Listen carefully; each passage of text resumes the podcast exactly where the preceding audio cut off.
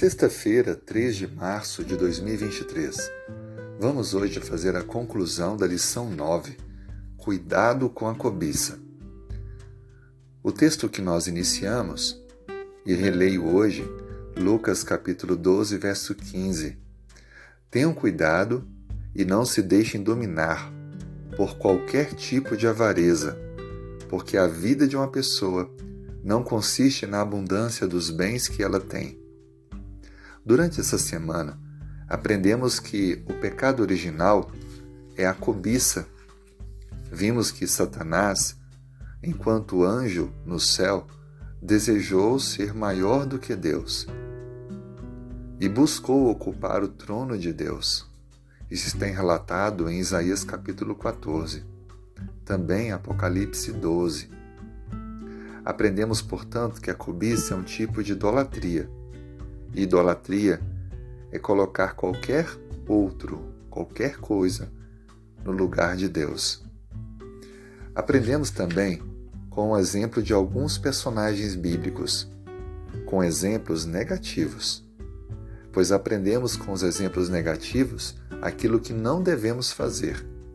Por exemplo, Acã, enquanto o povo todo obedeceu a Deus, fazendo com que ouro, prata, bronze fossem entregues para o templo na conquista de Jericó, Acã tomou para si itens, uma capa, ouro, prata.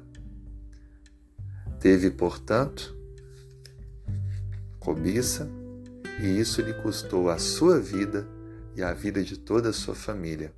Mas antes, o povo foi derrotado, porque Deus repreendeu a atitude manifestando a todos que havia uma prática ilícita, uma desobediência dentro do povo de Israel. E Deus precisava que isso fosse resolvido para que esse problema não se tornasse tão compartilhado. Aprendemos também com a triste história de Judas. A Bíblia descreve que o coração dele alimentou a vaidade e isso fez com que ele cobiçasse ao ponto de vender e trair Cristo por 30 moedas de prata. A Bíblia descreve que no momento em que a mulher foi fazer uma oferta de gratidão, derramando bálsamo sobre os pés de Cristo, ele proferiu uma mensagem dizendo que seria melhor vender e dar o dinheiro aos pobres, quando na verdade ele queria era uma parte do valor, já que era o tesoureiro dos discípulos e pensava apenas em si mesmo. Vimos também o exemplo de Ananias e Safira, que num momento tão importante da igreja primitiva, resolveram doar a venda de uma propriedade, mas depois de vendida, a ganância tomou conta de seus corações. E eles então retiveram parte do valor, mentindo sobre a venda, para que pudessem passar a imagem de que haviam entregado tudo.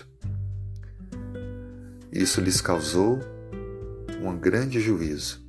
Perderam a sua vida, um após o outro. Agora, como vencer a cobiça?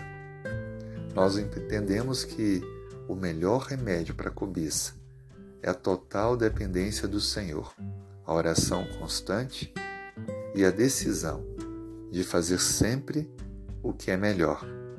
E, claro, praticar a generosidade, doar, compartilhar. Assim sendo, tome cuidado com a cobiça. Não deixe que ela tome volume e lugar em seu coração. Confie sua vida a Deus todos os dias. Peça a Ele forças e persevere na caminhada de totalmente depender de Deus. Vamos orar? Senhor, muito obrigado pela tua graça, teu amor. Nos livre da cobiça. Faça-nos cada dia mais confiantes em ti.